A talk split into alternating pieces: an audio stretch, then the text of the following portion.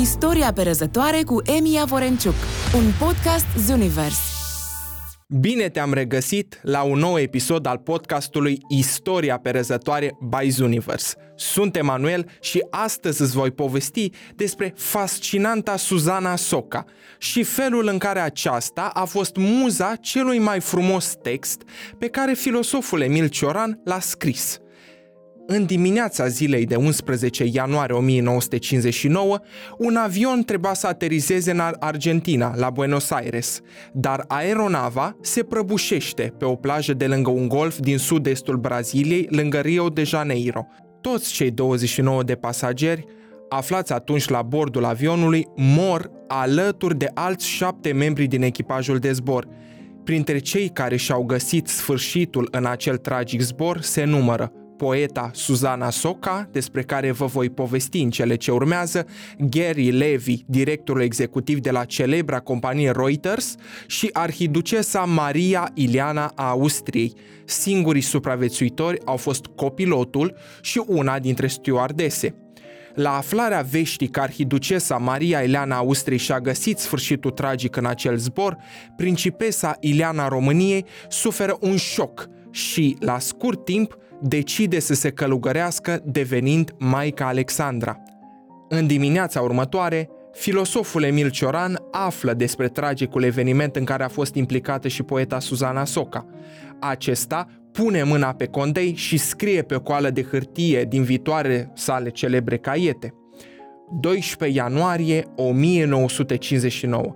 A murit Suzana Soca, citând apoi în engleză două versuri dintr-o poezie pe care i-a dedicat-o Jorge Luis Borges, scriitoarei. Nu sunt trist, sunt obosit de tot ce mereu am dorit. Se cuvine să nu uităm de îngerul lui păzitor, Simon Bue, tânăra profesoară de limba engleză. Ei îi datorăm formidabelele caiete – din păcate, Simon Bue a murit într-un accident pe 11 septembrie 1997, chiar înainte de a corecta forma finală a caietelor lui Emil Cioran, caiete pentru care a făcut atât de multe, dar pe care nu a mai avut bucuria să le vadă. Gabriel Iceanu relatează că în momentul în care Simon Bue l-a cunoscut pe Emil Cioran, lucru care a frapat-o au fost ochii filosofului. Nu am văzut niciodată ochi mai frumoși ca ai lui, spunea Simon Bue într-un interviu acordat lui Gabrielicianu. Cu o zi înainte de a muri, tot ea povestește că s-au despărțit privindu-se în ochi minute și ore în șir. Emil Cioran avea niște ochi ieșiți din comun de un albastru Filosoful nu se oprește la o simplă notiță despre tristul eveniment în care a fost implicată poeta Suzana Soca. Mai târziu, în volumul Exerciții de admirație, fără să-și numească vreodată muza, Emil Cioran îi închina poate că cele mai minunate pagini care s-au scris pe lume, spunea Gabrielicianu. Tot el spune că limba atinge nivelul muzicii. Cuvintele bat într-o zonă în care noi credem că limba nu mai poate pătrunde. Cine era această femeie? Suzana Soca s-a născut în anul 1905, înregistrată în cultura uruguaiană drept o mare poetă care a trăit un deceniu la Paris între 1938 și 1948. În 1949, la 50 și ceva de ani când trebuia să se întoarcă în țară, a luat avionul despre care v-am spus că s-a prăbușit. A fermecat prin prezența ei pe mai mulți scritori francezi care au cunoscut-o. Henri Michaud s-a îndrăgostit de ea, între ei a fost o iubire reciprocă, iar prima ei întâlnire cu un scritor a fost cu Boris Pasternak la Paris. Chiar și elita intelectuală a României a îndrăgit-o nespus de mult. Este cazul lui Mircea Eliade care, nu de puține ori, a avut diferite discuții cu Emil Cioran despre poeta Suzana Soca. A fost o femeie fermăcătoare și la trup, dar mai ales la spirit. Pablo Picasso ar fi întâlnit-o la Paris, îi pictase portretul și îl trimisese în Uruguay. Cioran a cunoscut-o pe Suzana Soca prin 1947-1948, pe când era încă la Paris și a fost șocat de întâlnirea aceasta. Suzana a rămas în cultura franceză pentru lansarea unei reviste Caietele Licornului. Așadar, cum arăta femeia pe care Cioran a descris-o în felul ăsta? Lectură din exerciții de admirație. Ea nu era de aici, de Emil Cioran. N-am întâlnit-o decât de două ori. E puțin. Dar extraordinarul nu se măsoară cu măsurile timpului.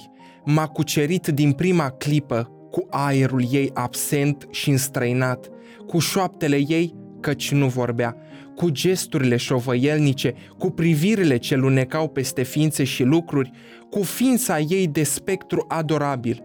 Cine ești? De unde vii? Iată întrebarea care îți venea să-i opui fără să stai pe gânduri. N-ar fi putut răspunde, într-atât se confunda cu misterul ei, ori nu-i plăcea să-l trădeze. Nimeni nu va ști niciodată cum de izbutea să respire, ce rătăcire o făcea să cedeze magiei sufletului și nici ce căuta printre noi. Sigur este că nu era de aici și că nu ne împărtășea de căderea decât din politețe, ori din cine știe ce curiozitate morbidă. Doar îngerii și bolnavi incurabili pot inspira un sentiment analog acelua pe care îl încercai în preajma ei. Fascinație, tulburare supranaturală. Din prima clipă când am văzut-o, m-am îndrăgostit de timiditatea ei, o timiditate unică, de neuitat, care îi dădea înfățișarea unei vestale istovite în slujba unui zeu clandestin sau a unei mistice răvășite de doruri ori excesul de extaz, neîn stare să se mai reîntoarcă vreodată printre evidențe – copleșită de bunuri, răsfățată după cântarul lumii acesteia, părea totuși desprinsă de toate, în pragul unei cerșetorii ideale, sortită să-și murmure sărăcia în miezul imperceptibilului. De altfel, ce-ar fi putut să posete și să rostească, de vreme ce tăcerea îi ținea loc de suflet, iar perplexitatea de univers nu aducea ea aminte decât de acele făpturi scate din lumina lunii despre care vorbește Rozanov? Cu cât te gândeai la ea, cu atât erai mai puțin înclinat să o judeci după gusturile și vederile timpului. Sta parcă sub povara unui blestem din alte vremi. Ar fi trebuit să se nască sub alte zări și într-o altă epocă, în mijlocul landelor lui Howard, în cețuri și dezolare, alături de surorile Bronte, cel ce știe să descifreze chipul omenesc, citea cu ușurință pe al ei că nu e o sândită să dureze, că va fi cruțată de coșmarul anilor.